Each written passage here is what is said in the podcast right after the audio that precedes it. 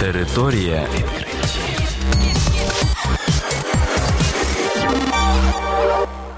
Це програма Територія відкриттів. Кілька слів про новітнє та надзвичайне. І я, ведучий Богдан Нестеренко. Вітаю вас, шановні слухачі. В цьому випуску ви дізнаєтесь про таке. Штучний кістковий мозок почне боротися з хворобами крові в організмі людини. Вчені знайшли ще одну небезпеку алкоголю.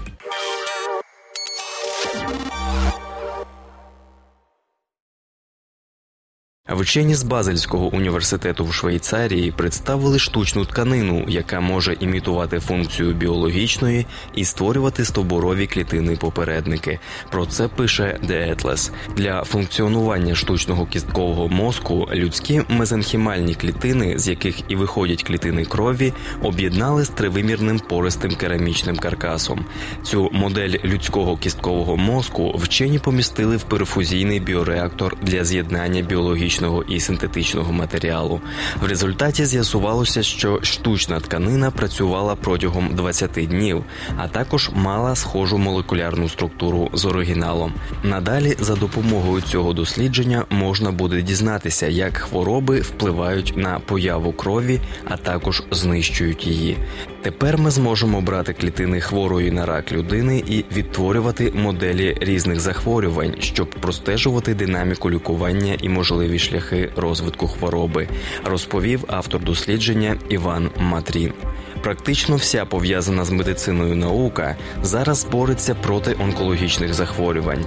Нещодавно Microsoft представила квантові алгоритми для поліпшення діагностики раку. Швейцарські вчені анонсували розробку невеликого татуювання, яке темніє в разі підвищення вмісту гіперкальціємії в крові. Цей показник часто пов'язаний з наявністю онкології. А вчені зі Стенфордського університету намагаються довести, що на основі стовбурових клітин можна створити вакцину проти раку.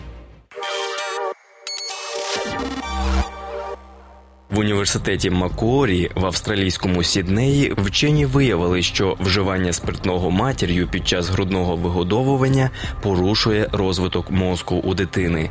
Дослідження тривало протягом 14 років. Повідомляє Medical Express. Фахівці спостерігали за більш ніж п'ятьма тисячами дітей і їхніми матерями з 2004 року. За допомогою опитування та перевірок розумового розвитку дитини двічі на рік вчені довели негативний вплив вплив алкоголю.